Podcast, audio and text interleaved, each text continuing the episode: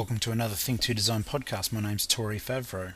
In the podcast today, we're going to be talking about steps. Now, this was brought on by the fact I attended a seminar a few weeks ago by Dr. John Demartini. You can find his website at www.demartini.com. The topic of the night was called Why I Gave Up Happiness. It Made Me Too Sad. And he was talking about our interaction with each other and the way that we deal with ourselves. And it was a personal development type talk that he was doing at the time. One of the things he mentioned during the actual seminar that made me think was he's saying sometimes it's hard for us to remember who we are because we look to others to emulate them and we place them up on a pedestal. And we've probably all heard that saying before being placed up on a pedestal. We do the same thing with our business.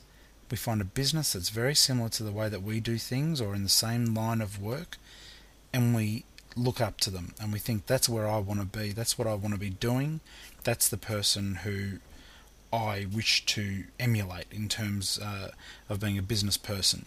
Now, the reason why I call it steps is how do you get up on the pedestal in the first place? Quite often we place that pedestal so high in our mind's eye that we forget that there would have to be steps or a ladder or some process for getting up there. It doesn't just happen, at least most of the time, unless you've got a killer product that gets out on the marketplace and really hits the ground running. Even then, you'll find if you ask the developers, there will be a process in place which they used to get to where they were. Maybe there was a lot of background work being done to, for the build up of that product or uh, lots of development taking place that we just never saw, and then the product came out and it hit its place. You get the idea in any case. Now, one of the things we have to realize is obviously there is that pedestal, but there were steps that got the person up there. After all, when they were approaching the pedestal that you placed them upon, there must have been a ladder or something. Now, this is all figurative, and you know it's uh, a little bit abstract, but if you if you follow with me, it'll be very clear very soon. The whole idea of having that pedestal and climbing up there, it's all symbolic. However, there's rungs on a ladder, isn't there? And there's, or there's on a stairwell, there are steps, and that's how we get up them one at a time. Now, in our business, we also have steps. We don't always see it, and if we're not planning properly, we'll sometimes miss a step or a rung in the ladder, so we get stuck at that point. So, when you're looking at someone who you've placed on a pedestal, try to think of the steps that they may have taken to achieve the position that they're now in or the position that the business is in. Research.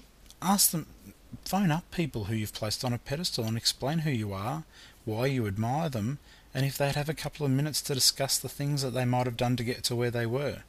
Unless the person is an advisor or someone who gets paid for coaching or something along those lines, your average business person will be happy to spare some time, maybe not immediately, but uh, to help or assist. And that's when we discover the mentoring role. Mentors are a fabulous resource to any business, and to have someone who's actually been through what you're going through to explain the mistakes they made and to help you overcome them, whether it be an issue with pricing or whether it be an issue with uh, advertising. It could be anything that you can possibly think of relating to your business and the way that it runs.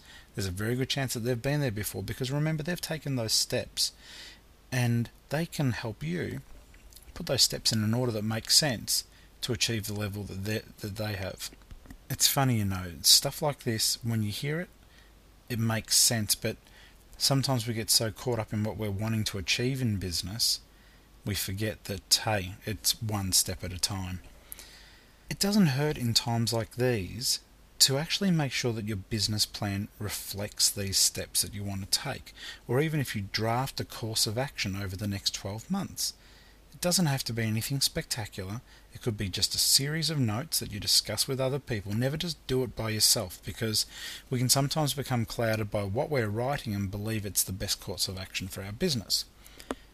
So, draft a course of action. It could be on a scrap of paper. It really does not matter. As long as you're doing it, as long as you're getting feedback, and making sure that the steps that you're proposing for your business actually make sense and that you're directing those steps in a logical manner. It's uh, no point in jumping the gun and going to like step 10 when you really should be looking at step 3.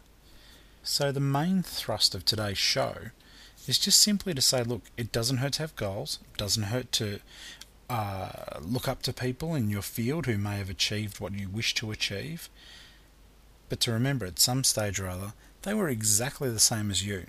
And what does that tell you?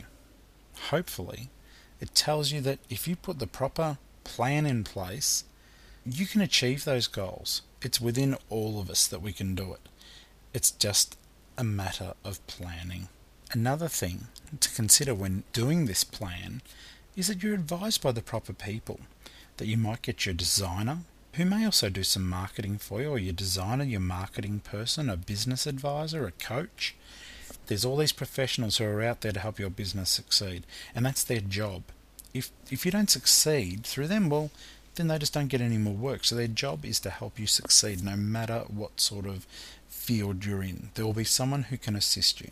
Because let's face it, at the end of the day, whether you're a large corporation or a sole trader, you don't have time to do everything.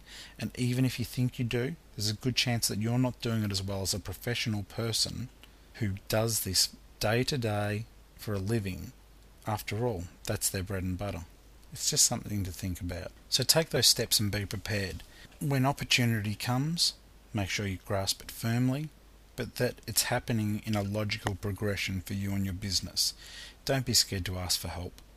Unless someone's in direct competition with you in the same area that you're working in and has the same target consumer or product or end result, most people don't mind helping you.